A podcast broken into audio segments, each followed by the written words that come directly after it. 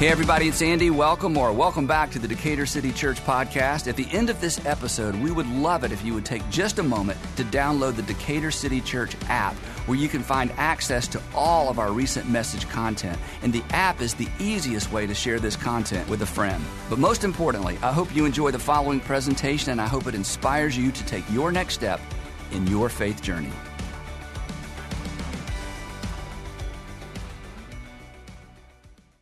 We're super excited to have uh, Dr. Loritts with us today. Um, up until recently, he was a pastor at Fellowship Church just down the road over in Roswell. He's there 15 years. Um, his wife Karen, he's got four kids, 11 grandkids. He's authored nine books. He's traveled all over the world. He's spoken all over the world. He took part in uh, two, uh, well, three Super Bowls somehow, spoke at three Super Bowls. He's spoken at the Pentagon. He serves on the Chick fil A board. I could go on and on and on, but the reason he's here is because of the investment he's made in my life. And every time I'm around Crawford, I find myself taking notes. I told you the other day, we are having dinner with some people, and he started talking at the dinner table. Somebody's home, and I pulled out my phone, and Sandra gave me that look like, Why are you getting your phone out? I'm like, I'm taking notes. Anyway, so would you please give a warm North Point welcome and a multi campus site, a multi campus welcome? Welcome to my friend Dr. Crawford Loritts. Crawford.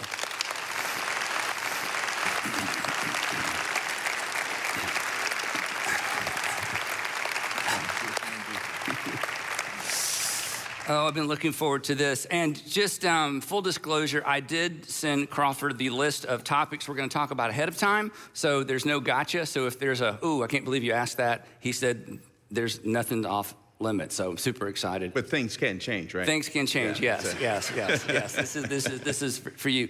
So just however much you want to time you want to talk about this, you became a Christian at about 14. Yeah, called to yeah. ministry at 16 in New That's Jersey. Right. Just yeah, I, I, I was born and raised in northern New Jersey, metropolitan New York area.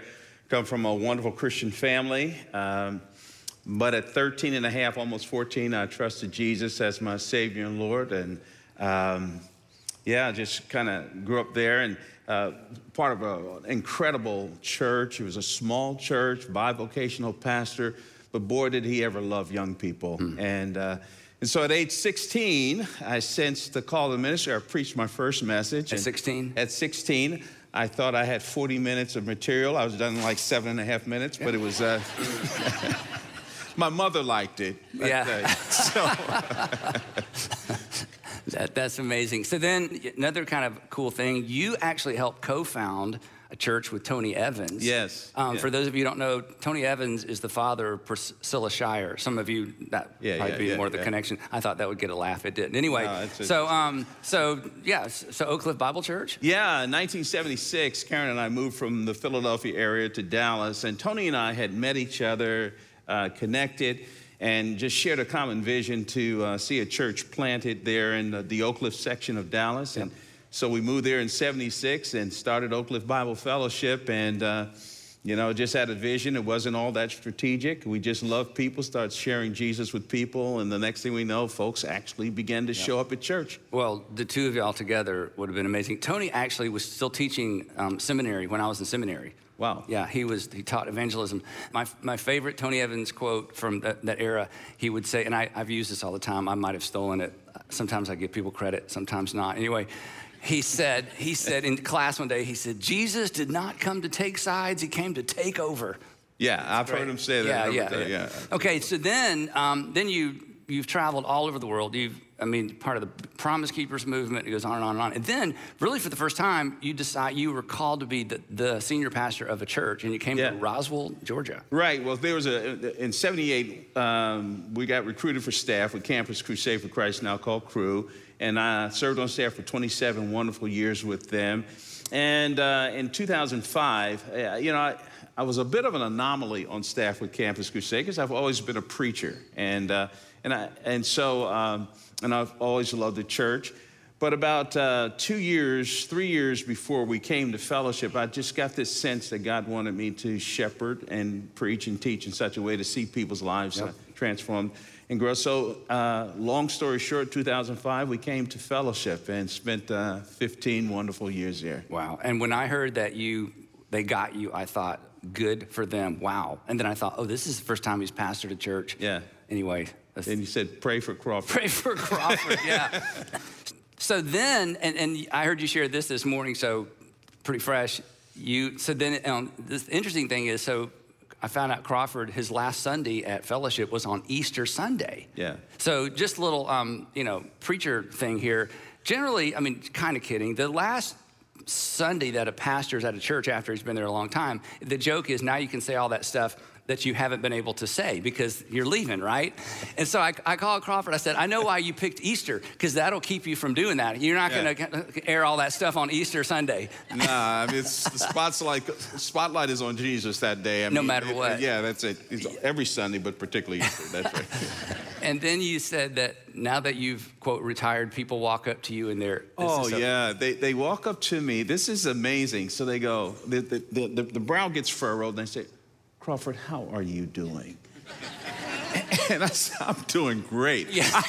I don't have to sit in meetings anymore Yeah. and, and all to of deal that with stuff. staff. Deal with staff, changed my email address. It's wonderful. Yeah. it's all somebody else's Yeah, yeah, problem. okay. So, um, so I, as I, I've I've told them, kind of teasing out what we're going to do today. I've just wrote down a lot of things I've heard you say in conversations uh, on the phone, dinner, um, lunch. So I just we're just going to jump in. So here's one of my favorite, and I told Crawford, I said, if you want to just spend 25 minutes talking about this, we can. And so about 10 or 12 years ago, I shifted my language in my preaching away from just believing in Jesus, um, becoming a Christian, to following Jesus. I was very intentional Yeah. because of what was going on in culture, people deconstructing their faith, people created such an internalized faith. It's like, oh, I'm a Christian. And, and, and so I started using the term follow. We're going to be followers of Jesus. We even changed our mission statement to inspire people to follow Jesus. It's not just about believing anymore. So along those lines, I heard you say the other night, a few, a couple, a month and a half ago or so at dinner, you said Christianity has become a reference point rather than the context for our lives. So that for many Christians, that Christianity is just a reference point as opposed to the context for their entire lives. Would you just talk about that for a few minutes? Because I feel like you're getting right to the heart of what I've been trying to learn how to communicate effectively. Yeah, I think your journey uh, really defines what I mean by that when you said you made the shift from telling people to believe in Jesus to really follow Jesus, and that's the essence of that. Uh, we, we unfortunately, we don't do tensions well, Andy. We don't do tensions well. We, we are t- terribly binary or either or. And uh, the dastardly tendency here in the Western world is hyper individualism. And we think everything focuses on us, including our Christianity. So we think our Christianity is just about making me a better version of myself. Well, that's, that's not the point of biblical Christianity. The point of biblical Christianity is that no, Jesus is not an additive to your life. He doesn't exist to help you just to manage your money better or to make better decisions about your family or these kinds of things, although those things are very important. He, he exists to transform your life. And he just can't be a point of reference, meaning you skirt back to him when you're between a rock and a hard place and life is not working out for you. So let me get on back to Jesus and see what he has to say, and then I'll just keep on doing my thing. No, he's to be the context of your life. He is your life. Just like we were talking a few moments ago. I mean, you know, your marriage is not just a point of reference. No. No, that wouldn't I would work. not be married very No, long. if none of us would uh, be. Because the point of reference is, oh, I'm married. I got a ring. I've got a, a That's it. certificate. But now here's my real life over here. Yeah, That's that- right. no, that wouldn't work. Well, Jesus, Jesus is to be our life. And this is, this is part of the reason why we're in such a mess we're in right now. And there's so much confliction and confusion within the church now, is because we've not decided or come to that, I should, that's a general statement. Uh, many of us have not come to that crisis moment in our lives. And it is a crisis moment in our lives when we say, okay, I'm all in. I'm all in. My life is about Jesus. And we stop the tug of war with him and we say, No, I, I, I have determined to lead with the Lordship of Christ at home and, and on my job, I mean, wherever I might be. He's going to be the context of my life. And that's what the Apostle Paul meant in Galatians 2.20 when he says, I'm crucified with Christ. Nevertheless, I live, yet not I, but Christ lives in me. And the life that I now live in the flesh, I live by the faith of the Son of God. To be Christian means that my life during my moment in history is the autobiography of Jesus. Wow. And that's what I mean by making that decision for him to be the context. Yeah. And this is there may not be a good answer, a short answer to this question. And you, you said it earlier, we don't like tensions. We don't mm-hmm. like tensions, so it's kind of it's an either or thing. And yet, isn't what you just said? Isn't that the tension for for many Americans that I believe in God, I even believe in Jesus, I have respect for the Bible, but the tension isn't around so much do I believe it as, a, as, as much as do I surrender to it. Yeah, exactly. Well said. It, it, you know, we know what the answer is. Jesus, we're in church. That's yeah. right. Jesus. It's a matter of control. Hmm. It's the issue of control. Am I going to relinquish the control of my life to Him? And it's the whole idea, you know, faith is a verb even when it's a noun. Uh, that that to, to say that you believe is not, it, it means that I relinquish the control of my life to Him. I don't just add Him and pull Him out to leverage what He can give me. I relinquish the control of my life. And that's the big problem we're facing right now. Um, and you can, you, can, you, can, you can spread this out in terms of, you know, how um, politics has ambushed us these days and this kind of thing because we want to use Jesus, a la carte him, and then bring him over into these things that are really the big issues in our lives. Wow. And so we'll a la carte Jesus and, and leverage that over here That'd and sprinkle him. sermon series, a la carte Jesus. Would you make me to write that down? That's really, you've, you've not done that yet, right? No, I haven't. That's just it. I do take royalties though. Yeah, yeah, yeah. yeah. no, but this is, this is exactly, like I said, this is the guy I learned from. So, so this is maybe feel awkward for you, but it doesn't feel awkward to me. So let's just imagine, I can't imagine in our church that there would be people who are doing that. I mean, most churches, they have those people. I don't. No, we uh, never had you never had them either. That, no. So what do you say? So just say, so here's, you know, successful, educated, you know, busy. What, what do you say to that group? That's the, oh yeah, I, again, Jesus, faith is a reference point. Heck, I'm in church or heck, I'm watching church. What, what, was there a crisis point for you? I mean, at 16, you didn't under, think in these terms. Mm-mm, mm-mm. Um, what, what, do you what do you say to folks that are wrestling with that, or who aren't even wrestling with it because it's just never occurred to them? Because religion has always been yes. in this box, and my life's in this box. What's the challenge?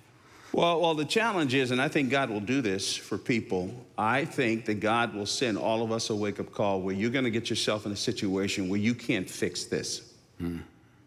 You can't fix it. And so we often turn to God when our foundations are shaking, only to discover it's God who's shaking them. And he, he will force it. He will force it. My dad used to call that brokenness. Yes, yes, and that's exactly right. And, and by the way, Andy, I think what breaks my heart right now, these last two years, is that God has been shouting at us and telling us, You cannot fix this. Mm. You can't fix it. Stop being so stubborn and realize that you're over your head. And when you're over your head and you fall on your knees, that's when the solutions will come. Wow. And, uh, but, but our arrogance has gotten entrenched, and we've sanctified that arrogance and sanctified that pride in our posturing, in our political statements, and even allowing grievances to, to come into our churches. And, and Jesus has gotten lost in all of that. And uh, the idolatry has begun to shape our lives. And so I think, I think, it's, it, I think it's stopping and saying, okay, don't make assumptions about God. Stopping and saying, what is God saying in all of this? So, one of the things that that conversation over dinner morphed into um, is, this whole idea of what is the church's role in that? Because there's an individual side of yeah. me saying, hey, I want to, as an individual, I want to follow Jesus. But in terms of the church taking that posture, you said that this is a quote from you the church must represent, this is so powerful to me, the church, a local church and then local churches, the church must represent the destination at which culture needs to arrive. Yes. What do you mean by that? Well, this gets into the whole, and this gets a little heavy here, but this gets into the whole theology of the church. What what, what, what do we represent in the world? What is God's intention for us? Mm. Not, not what we think we should be, but what is God's intention for the church? Why did He leave us here? And the church, the visible representation of, the, of, of, of, of God in the world, is to be a portrait of the, of the desired destination at which the culture should arrive. Okay, you gotta you gotta unpack that. And what I mean by that, well, uh, not what I mean by what I think the scriptures mean by that is that he's given us in, in human history a taste, a vision. You said it earlier about the kingdom. He's given us a taste and a vision of what it really means to live with kingdom values, what it really means to be able to love supernaturally, what, what it really means to embrace people who are different than we are. And it's, it's that little, little foretaste of what heaven is all about. And I think what's breaking the heart of God over these last couple of years, Andy, is that, is that we, we, we have lost that lofty vision. This is who we, it's not legalism, but this is who we are. And that great portrait in Ephesians chapter 2 of a redeemed and reconciled people. We don't, we don't sing off to the sheet of music of the Democrats or the Republicans or the independents or whoever's in office. We, we, that, that vision's too small. That vision is too small. We set the moral direction of the culture. And so, in that sense, we're the portrait of a desired destination. And that's what leadership is all about. Right. Leadership is always prophetic. If you want somebody to bleed, then you have to hemorrhage. And if you want the, you want the culture to be right, it doesn't begin with, with criticizing all that's wrong with the culture. It begins, to take, uh, it begins by the body of Christ taking a look at ourselves and saying, where have we been co opted? Mm. Where has that vision been eroded? You know, what are we representing? In, in Philippians chapter 2, the, the Apostle Paul says, You know, you shine as lights. You yeah, stars in the light. sky, yeah. That's right. But but the verses before that, um, not to get preachy here, but the verses before We're in church. Yeah, there you go. Yeah. I'll go sit down in the front row. and preach, you know. When we, we personalize texts of scripture that was meant not to be taken personally, right? Corporately. It's corporately that we do that all, all the, time. the time. That's all, how we yeah. that's how we read the text. Like show me, show me. Yeah, show exactly. Me. Yeah. But actually, in Philippians 2, when we get that verse that says, uh, um, work out your salvation with fear and trembling, mm. he's actually speaking in terms of the church. And he says, demonstrate your salvation your deliverance with fear and trembling. And then the prepositional phrase, the next line, it says, For it is God who's at work in you. Corporately. Corporately. Don't you know who's working in your midst? Mm. Don't you know who you are? Why are you allowing the culture to bring definition to your Christianity? And your Christianity ought to be bringing definition to where the culture needs to be. Yeah, and that reminds me of another Tony Evans quote from that same class, because I just had one class. He said that we're to be a commercial announcement of God's kingdom. And, yeah. Isn't that great? That, that we're to be like the commercial. We're to be the, the subset or the yeah. microcosm of here's what it looks like when God yeah. physically reigns. Yeah, reigns, absolutely. Reigns on earth. Um, we one of the things that you and I have talked about, and we've talked with some other pastors about this, is just and it, it, connects how difficult it is right now for pastors and churches not to give in to being politicized. Yeah. Because again, um, political parties, and we are all lean one way or the other. That's not a problem. Of course, they want to leverage everything they can in culture to stay in power. Yes. And so they, they come after the church quite often. Yes talk a little bit about and, and, this is one thing i'm so grateful i'm so grateful for our churches and for the people in our churches who have encouraged me um, in fact even this week uh, there was a couple who came in to talk about something else and as they were leaving the gentleman said hey andy before i go i just want to say thank you for not bringing politics yes. into the church and what he meant is and, and, you can talk about this, is there are issues. When an issue intersects with Scripture, or when an issue intersects with what Jesus said, I mean, game on, yeah, right? Game on, that's right. But in terms of just politicizing the church and that, and it just so deteriorates our witness yes. in, in um, either way you go it deteriorates our posture or our ability to do what you just talked about. So yeah. talk about that a little yeah, bit because there's a temptation to go one way or the other, right? Well, let me let me let me balance back up and say we ought to be involved. We ought to of be course. involved politically and and what we believe and and, and if it lines up and to be good citizens, all of that. I have no problem with that. However, what we need to understand is uh, the power of idolatry. And you, you, you have to understand, don't give more sovereignty to structures and systems than God wanted there to be. And when the church. Can you repeat that? That's an amazing statement. Don't, don't give, give more, more, sovereignty to structures and systems than God intended. Hmm. He's sovereign, not them. Uh, and he may work through them, and he does. But, you know, as a friend of mine says, and I hope this isn't, isn't offensive, but I need to say this strongly. A friend of mine says, when the church gets in bed with politics, it's the church that gets pregnant, and the offspring doesn't look like our father. I know who said that. That's an amazing quote, yeah. Yeah, and, and I, th- I think. Just say it one more time. That's just an amazing uh, quote, isn't it? No, yeah. you're the pastor. You can say it again, but. Uh, no. Um, that yeah, go ahead. And so, so I think to me, as I as I've wrestled with this, and I think that there are two things that church leaders need to hold on to during this time of confusion and and what you, you, you don't. One of the things I've learned the hard way is that you never manage your way out of a crisis. You lead. You lead your way yeah, out of a crisis. Yeah. And clarity is your friend. With all the confusion that's going on right now, we need to be abundantly clear about who we are and what the gospel is. We, we don't carry the water of the culture. We don't carry the water of Democrats or Republicans or independents or libertarians or whatever you, we don't carry that water. One thing is for sure in the house of the living God, we, we believe in the death, burial, and resurrection of our Lord and Savior Jesus Christ. Yeah.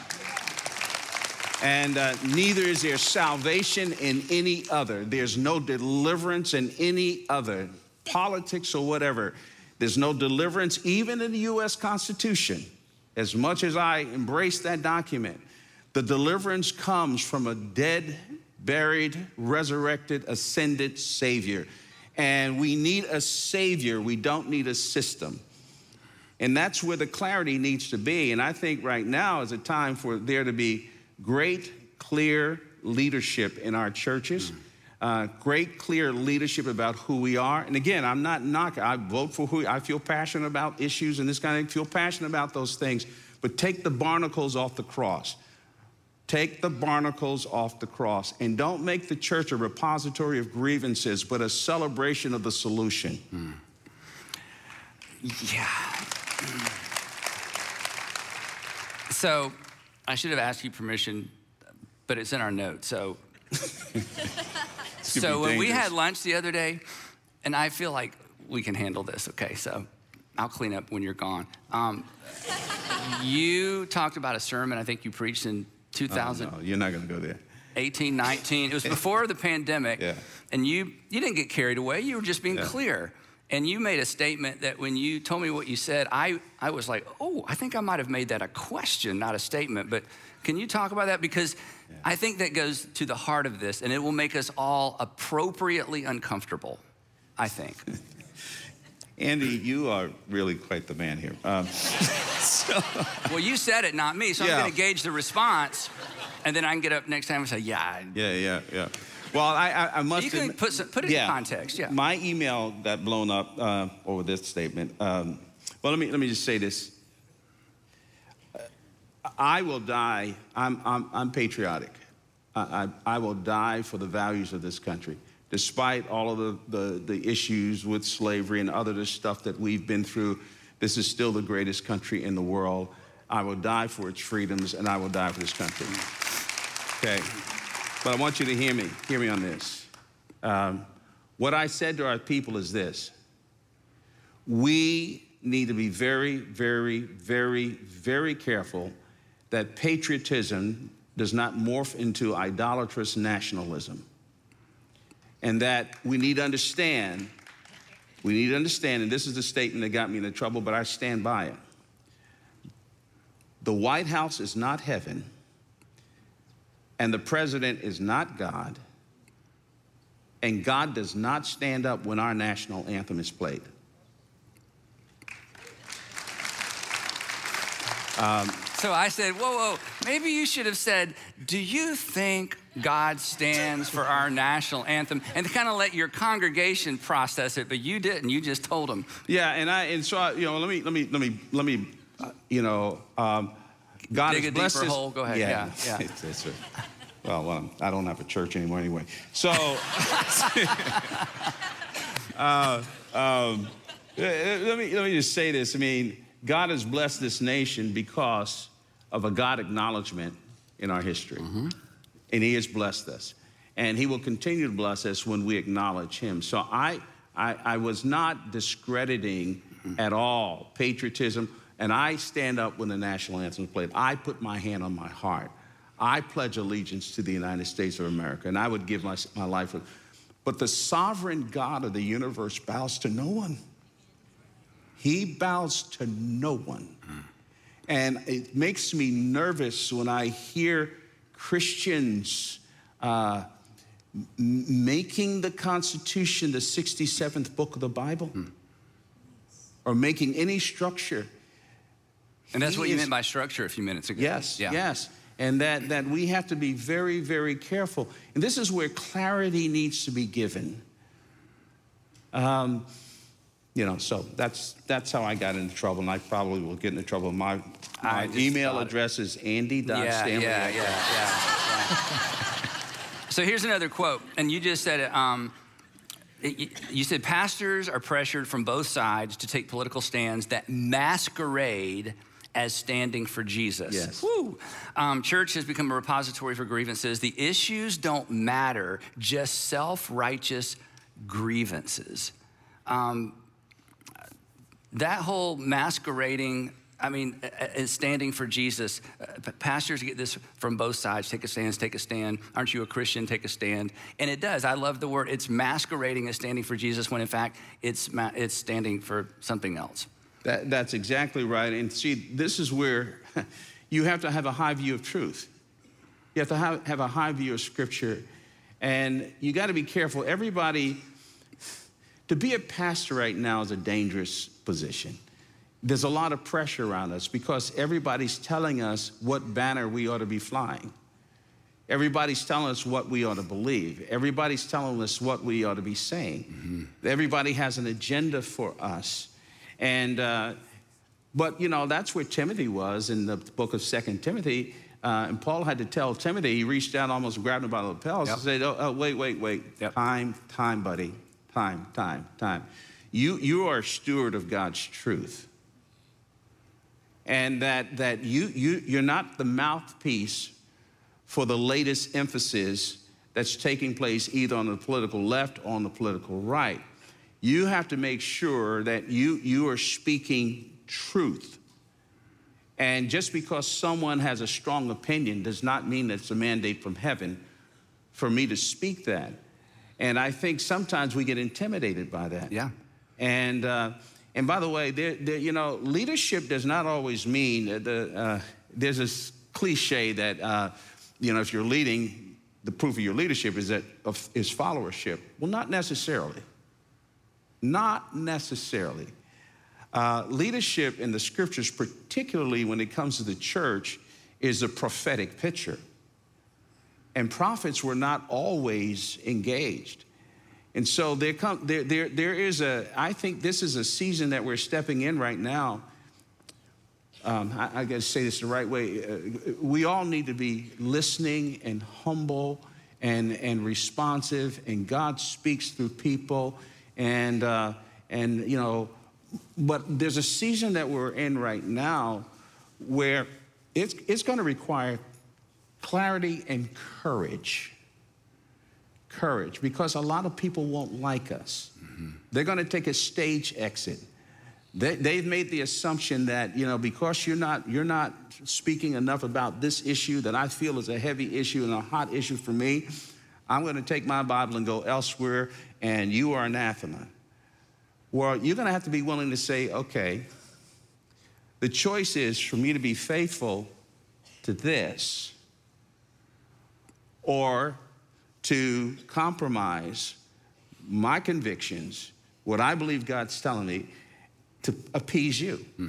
Now, while we're on that, because there's a personal application to this for the for Christians, because all of us. I didn't mean to spend so much time on the political thing, but um, because when a Republican, let's just say, when a Republican feels different about an issue than their party does, and they decide to speak out at Thanksgiving or Christmas, what a foolish thing to do. Or the other way, in a Democrat, right? But that's the same responsibility as, as an individual Yes, Christian. yes. It's not like, hey, well, my pastor's got that Yeah, covered. You know what? I've always been a Republican, I've always been a Democrat, but uh oh, uh oh, look what I found. And to, to, to break with the party because we've elevated our Heavenly Father in, in their it's personal application as well, not just the church. Yeah. absolutely. And that's difficult to do. Well, it gets back to the context and point of reference conversation, There you go. okay? Exactly. If it's a, if Christianity is a point of reference, then I can my politics are in a different realm. You can a la carte your Christianity. I mean, Yeah. you, you just you bring it out when it's convenient. But but you never cease to be Christian. yep. My Christianity takes precedent over every affiliation I have. And when when my party, there's an issue in my party that collides with a clear statement of the scripture, guess what I'm going to side with? Uh, we don't have to guess. You don't have to Yeah. you don't have to guess. Right. It's clear. And that's where the courage comes in. Yep. and that's true individual and individually and corporately and all of that. Yeah, Okay. absolutely. Respond to this statement. Switching gears, we've got just a few minutes left. Um, this is somebody else, but I love this quote. Um, we now see young evangelicals walking away, 20s, 30 year olds, walking away from um, the church, not because they don't believe what the church teaches, but they believe the church itself doesn't believe what the church teaches. The presenting issue is not scientism or hedonism, but disillusionment and cynicism. And this, so when, when you think about the next generation, whether it's high school students, college students, those in their 20s, who are looking at the current state of the church, with everything you've just said in mind, we, we've allowed ourselves to be divided over issues that are sub issues. Uh, you know, there's the kingdom of God, and, but we're down here arguing about all this stuff. What, what do you say to, that generation? The generation that's like, you know what, I kind of still believe all the right stuff, but the church, I, you know, I don't know. What's, I'm a little conf- conflicted about that because I think, on one hand, um, I, I say to that generation, uh, on one hand, I say to them, you know, be very careful of projecting yourself as some type of uh, morally perfect standard that the church needs to measure up to. that happens all the time. That we, all, hap- we all do that. Yeah, we all do that. But So- when the younger we are, the more idealistic we Uh, are. that's and We feel like we have super That's right. vision. That's Yeah. right. So, so I, I, I would balance that by saying that. Now, the other side of that is that, um, you know, I think we need. This gets back to we need to look at the, the condition of our own hearts. You know, um, we shouldn't be giving the devil a stick to hit us upside the head with, in terms of our, our inconsistencies. The real issue is not that we, we uh, fail as, as, a, as a church, we, we're imperfect. Um, but the real issue is our lack of transparency, our lack of honesty about our struggles. And we come across as being disingenuous. And, and this, this legalism is so insidious, it wears many disguises. And so we, we, need, to, we need to be careful and, and make sure that we're being real and transparent. The- Our, our generation. Our yeah. generation, real and transparent. You know, uh, I come from a generation which, and, and, I, and I've confessed this to our children. I think when they were younger, you know, because of the, you know, latent legalism in my background and this kind of thing, you don't want them to screw up. You don't want them to mess up. So you tend to project something. You don't mean to do this, but you project something that ain't true about you. And so I think that there's a need for uh, an, uh, a heart connection, an honesty, and a transparency. No, I'm not saying that you endorse sin, but you talk about the Savior meeting all of you in your journey. And that, that's, what this, that's, that's where the pushback is coming from. Now, I would also say to the younger generation, you know, uh, uh, everybody's talking about, well, we're broken and this kind of thing. Stop celebrating the fact that you're stuck. Stuck. Yeah. Stop celebrating the fact that you're stuck. That yes, there is victory in Christ. And yes, we can overcome these things. And yes, He will do these things for you. So you can be, you, you know, you, you, you can be keeping it real too much. Yeah. Yeah. You know what I'm saying? No, no yeah. Yeah, yeah. Just, right. Yeah. Um, so one of the things that we talk about from time to time here is I ask the question, what breaks your heart? You know, Mm-hmm. because when you answer the question, what breaks your heart, sometimes, you know, you can change your career over answering that question, or you give money, or you rethink your value system. We were talking one time, and you made this statement, the thing that makes me pound the table and weep.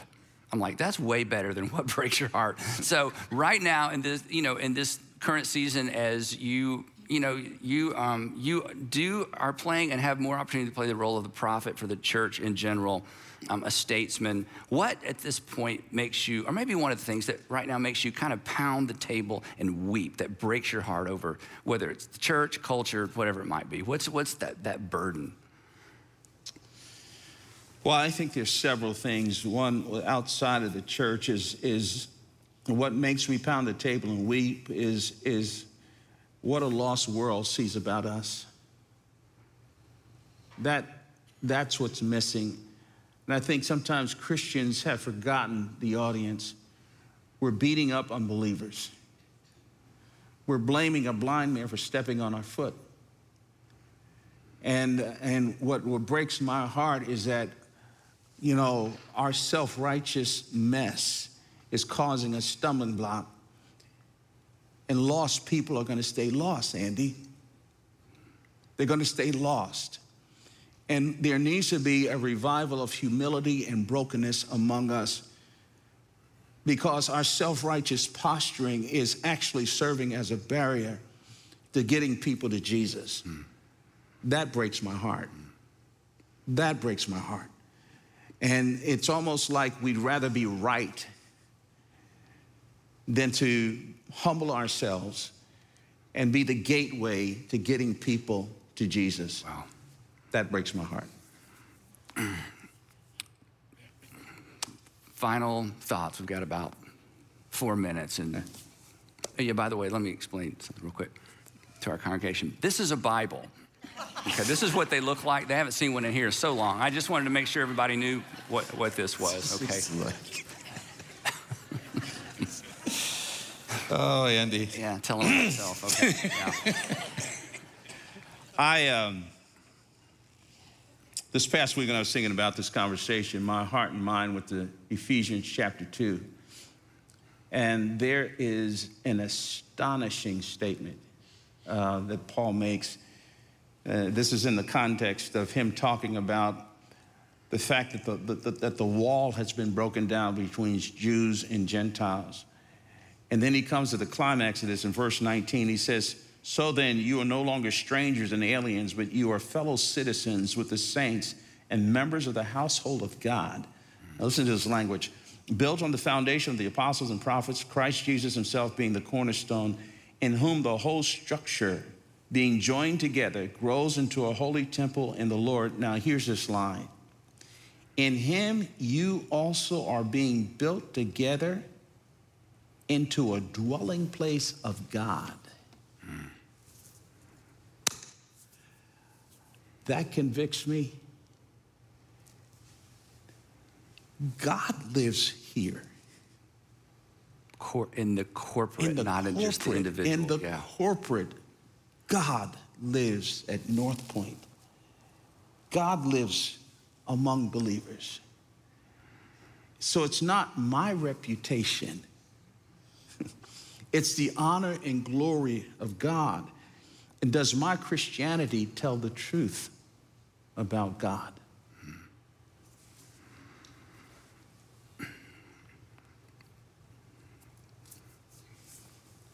So, if you would, I'm going to ask you to close in prayer in just a minute. So, with that in mind, what is your charge to us?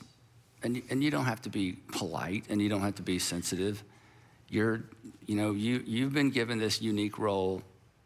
Mm. And so, what does that mean for us? Because we're all processing this differently. Some of us are hung up on something you said a few minutes ago. Others are like, I need to start listening to him. You know, we're- uh, lots of stuff's running through our mind. But to us corporately, what's, Yeah. what's the charge? I- I would say. What does that look like? What, Yeah. do, what do we need to Yeah, I would say simply this. I think uh, the charge to all of us is, and I'd say individually, is to answer this, this question that we have probably heard a ton of times before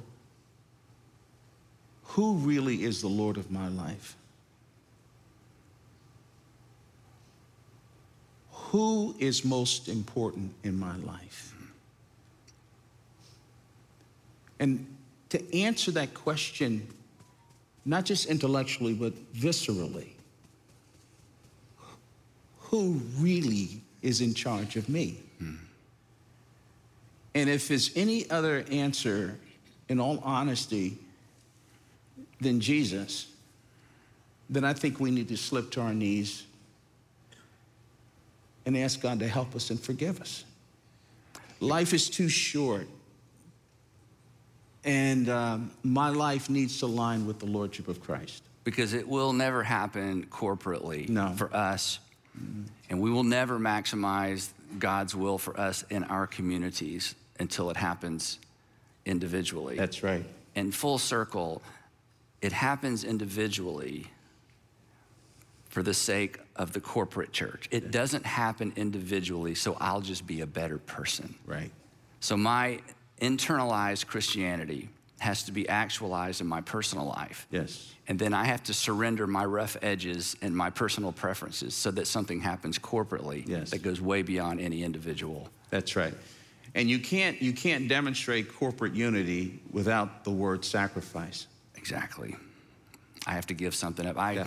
When I walk in and I see some of our amazing volunteers in their extraordinary shirts, parking lots, I'm reminded of this because for anybody who volunteers in any local church, they've given up yes. something individually in order to do something extraordinary corporately. That's right. And that's the model. Yeah. And that's the rub. And that's the part that doesn't serve me well as long as I'm an American first and a Christian second. That's right. It's a giving up of your rights. Mm. It's a giving up of your rights so that we can declare who's ultimately right, and that's Jesus.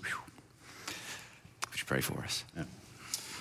Father, thank you for your love and mercy, and thank you that you've been so good to us. Thank you for your patience uh, with us. And, and God, we ask of you in the name of your Son that you will help us as we stumble toward obedience, that Lord Jesus, you will use our lives to be salt and light in the world in which we live, uh, not to bring attention to ourselves, but to bring attention and glory to our great Savior. Strengthen us, we pray, and give us answers, Lord. And may we be honest about who we are in our walk with you and your place in our lives. Take us to where we need to be, Lord. Pour your favor out on North Point and all of the other campuses. God, use this ministry to advance what you want to do, and may many be introduced to Jesus and become faithful followers. In Jesus' name, amen. Amen. Would you thank Crawford? Thank you. Thank you,